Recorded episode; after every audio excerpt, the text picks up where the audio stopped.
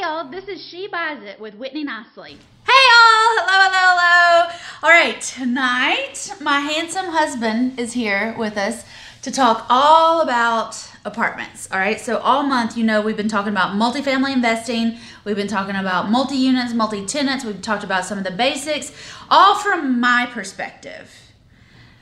Tonight, we're gonna get all of that from his perspective and talking about, you know, why he prefers multifamily investing, why I prefer single family residences. We'll talk about some of the differences and things, but without further ado, this is my husband, Jason East, and you want to say hi? Hi.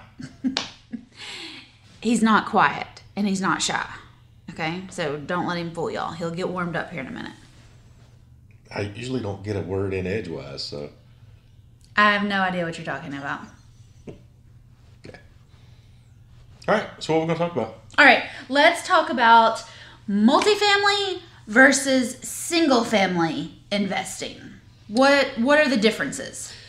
First thing we got to talk about is definition, right? So depending on who you're talking to, that definition can be a little bit different, all right? So if you're talking to a lender or a bank, generally the way they're going to view that is they're going to view anything 5 units or more is going to be considered multifamily. You know, it'll be a commercial type loan versus, you know, if you go out and buy a duplex or a triplex or a quadplex, most of the times the banks will give you a traditional loan very similar to the requirements, specifications, and things like that for single family. So if you're talking to a bank, generally they're going to say, you know, multifamilies 5 or more units. It shares common roof lines, common walls, things like that, right? So that's generally what they're talking about.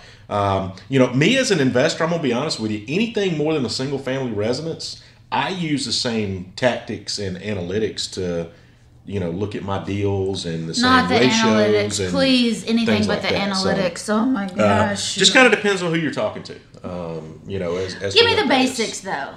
What's the difference between single family and multifamily? And we've talked about the different numbers. What's the money difference? There's a few things. Number one is you know, apartments are much easier to scale. If you want a portfolio of rental properties, how easy is it to go out and find one person that has 100 houses, single family houses to sell? I only know, of all the investors I know, I only know one dude with 100 houses. So it's possible, right? People own huge portfolios and, you know, as they pass away, you know, somebody may be looking to sell the whole deal. Oh, he don't have any kids. Or, you know, they may be looking to sell off half of them. So it does happen, but, you know, for the most part, people buy single family residences one at a time, right? So, and they build a portfolio over time. If your goal is to get in and hit with a bang and you want 100 units, you know, that could be one apartment complex. Bingo! That could be 250-unit complexes, right? So it's much easier to scale. Or go big.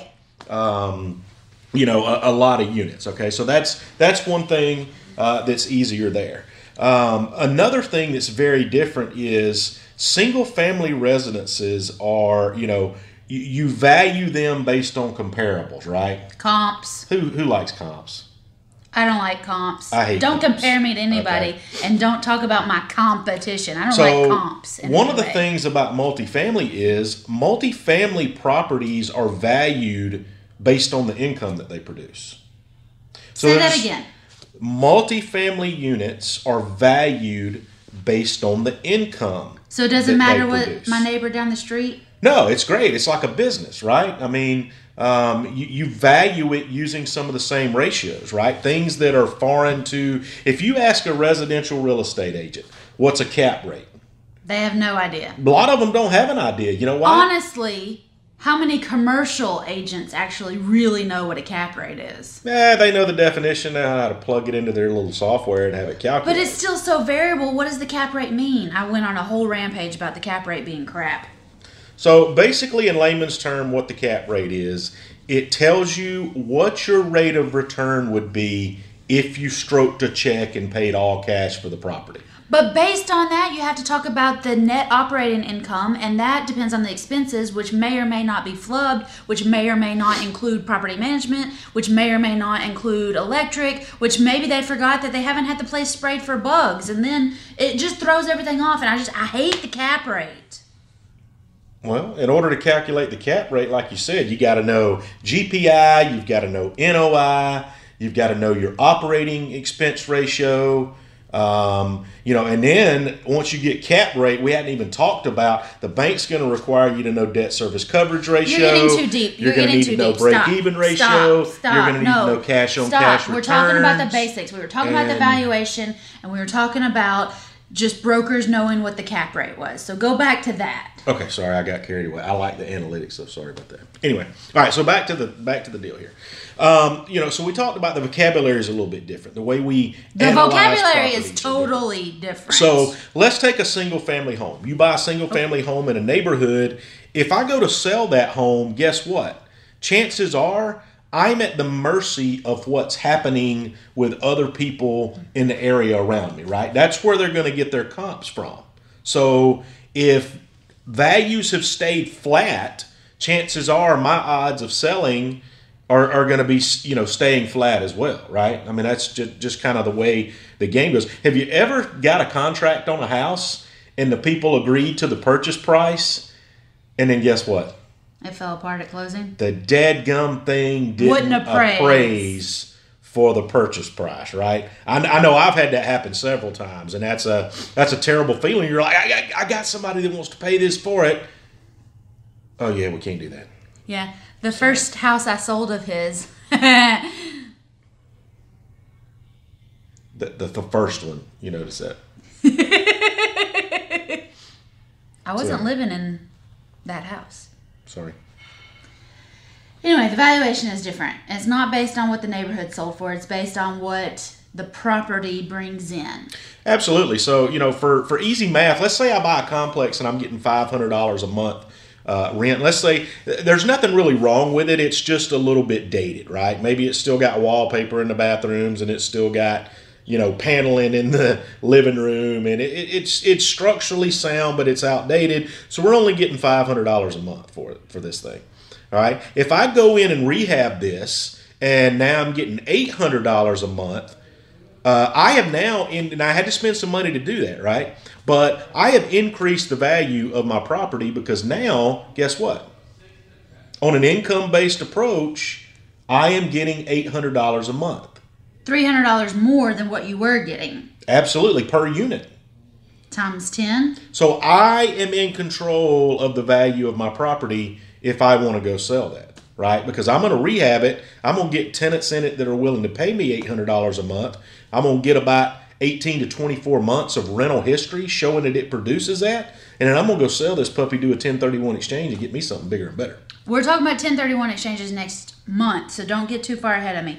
But let's talk about, you said $300 more per month times the number of units. And I just said 10, like we were getting 10 units.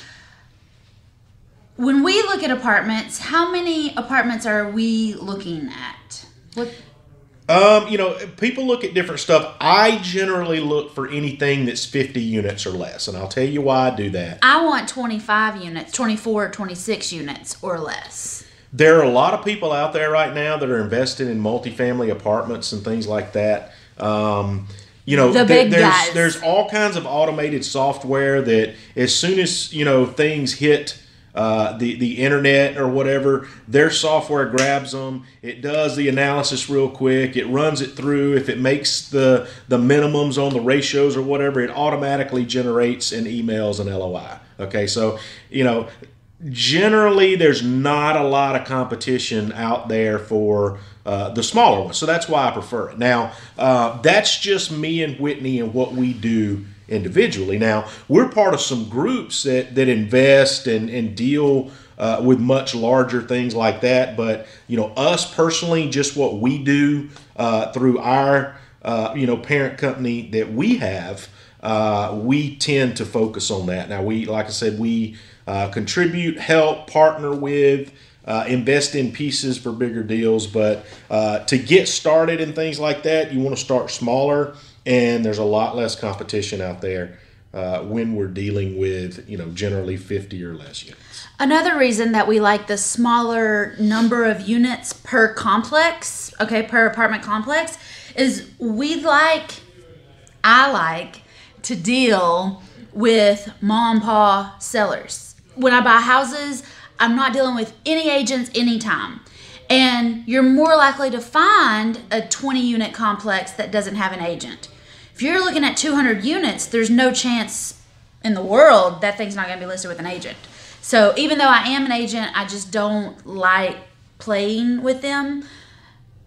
And on the smaller units, if you do get mom, pa that want to sell theirs, they're more inclined to finance it for you so you don't have to go to the bank. And that's my whole little thing, right? Owner financing, lease options, master lease options, doing different things. So the smaller units fit my goals. They don't have to fit your goals. They don't even have to fit his. But I like 24 units or less. And those complexes, like Jason said, don't have as much competition. And they're usually owned by somebody local that I can actually go and talk to and say, hey, how about you finance this for me? Another thing I like with multifamily too is, maintenance costs are generally lower, because I've got, a number of units that are sharing one roof, right? So it's not like, if a hailstorm comes through and everything, I've got a $10,000 expense per unit, right? Because we some of them share roofs and things like that. The other thing is, we talked about rehab a little bit earlier. What happens when you buy a distressed single family home? You have to fix it? Yeah, and generally you don't have people renting your house while you're fixing it, right? That just doesn't happen.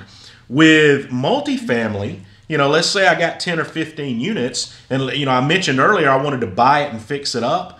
I don't have to kick everybody out and do the work at one time. What happens with this deal is I can do it gradually. And the beauty of that is, as I'm doing this gradually, then once I get those upgraded, I put somebody in that's willing to pay that higher rent. It's going to help me pay myself back on the rehab cost that much sooner, right? So it's a gradual effort, and over a period of time as the leases expire, and then I take a couple of months to rehab, next thing you know, I've turned over all my units, and now all 10, 15, 20, however many we have are finally rehabbed. And I've had some other additional incremental cash coming in over that period to help offset some of that burden of those rehab costs. So that's a beautiful thing. Now, to be fair, people ask me all the time, they say, well, Jason, I know you love apartment investing, but I know Whitney still does a ton of single family stuff. If apartments are as great as you say it is, and you're so excited about them and stuff, why in the world would anybody invest in anything but apartments? Good right? Why would you do that? Good question. I am like a financial advisor would tell you, I guess. A financial advisor is going to tell you, don't put all of your eggs in one basket, right? Because it's all about risk and it's all about, timing and what you need. Whereas, a young person out of college, they'll advise them to be much more risky than they are, somebody that's 58 and they're looking to retire in 4 years. So, I am a big believer in that, because as cycles go through the market, there's good and bad things about having both. When the housing crisis started in late 2007 and, was really in full swing in late 2008 and 2009, a lot of people were forced out of their homes either involuntarily, or some people just threw up their hands and walked away and said, I've lost so much value, I just don't care anymore. Those people had to go somewhere, and guess what? There's not a lot of places you can go and buy another home when you've just had to foreclose or walk away from the one you were in, right? It takes a hit on you. So, in general, as the housing market a lot of time goes down and single family vacancy rates go up, guess what happens to rent with multifamily?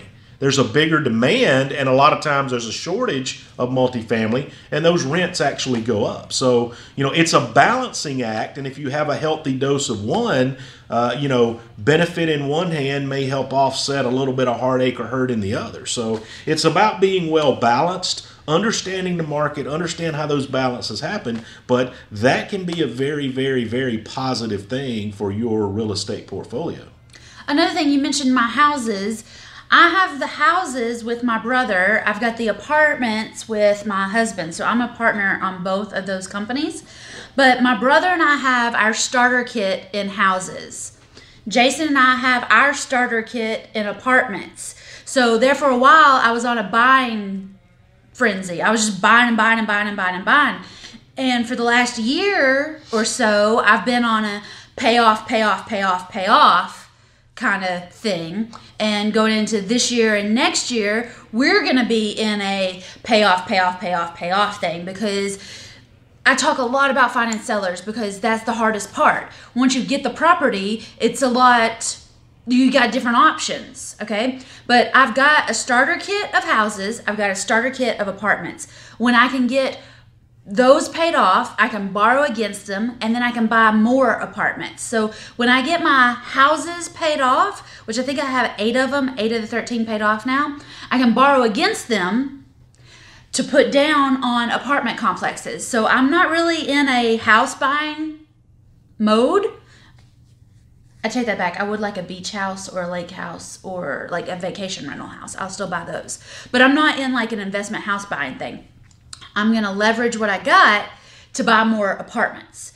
When we get our apartments paid off, we're going to leverage what we have there to buy more apartments, or to do a 1031 exchange like Jason started to talk about, but we'll get to next month, because that's a whole different thing in and of itself.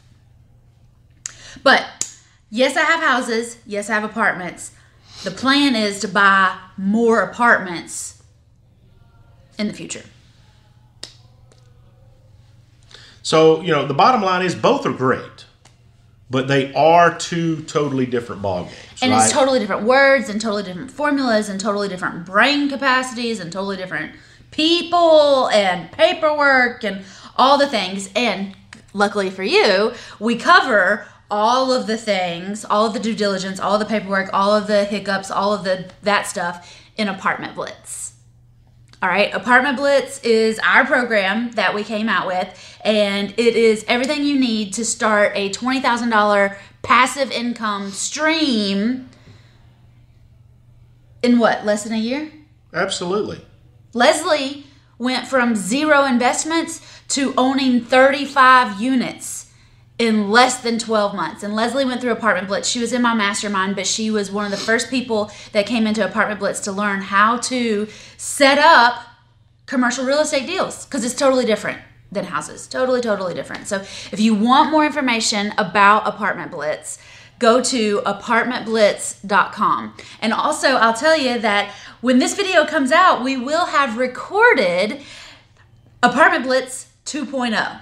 All right, in 2018, we recorded for 3 days a lot of vocabulary, a lot of stories, a lot of foundation, a lot of the basics that you need to get started in commercial real estate. And by the time this video comes out, we will have recorded the actual how to get it done. All right, one thing that people always say is, how do I analyze the deals? How do I know if it's a good deal or not? How do I make offers quickly? Well, we've got a software that we use called a quick analysis that will allow you to put in all the information that you have, all the numbers, and boop, in 5 minutes or less, you will know if it's a good return on investment, if it suits your portfolio, if the cash flow suits your end goals, all of those things.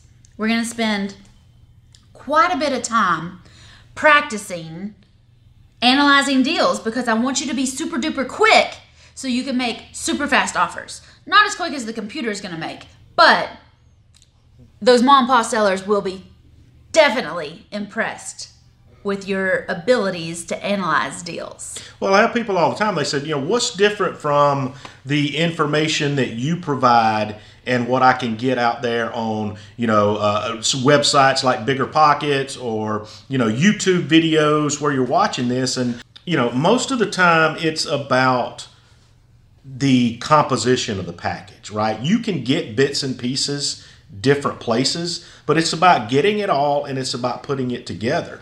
You know, I know so many people that have had a great business idea, and they say, hey, I'm going to start a company. So they go to the Secretary of State website, they get an LLC, they open a bank account, they get some business cards, and they say, I'm done.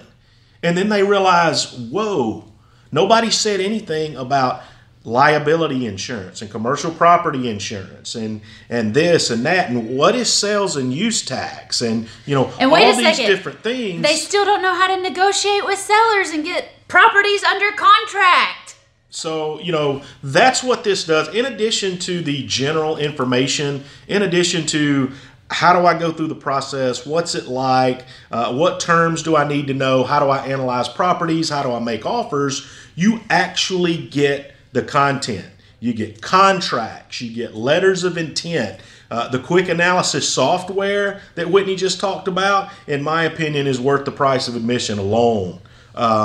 You know, so you get everything in one comprehensive package. There are no stones left unturned. And, you know, at the end of the day, you'll know everything you need to know to go apartment investing. My favorite part of Apartment Blitz, though, is this man right here. Thanks, babe.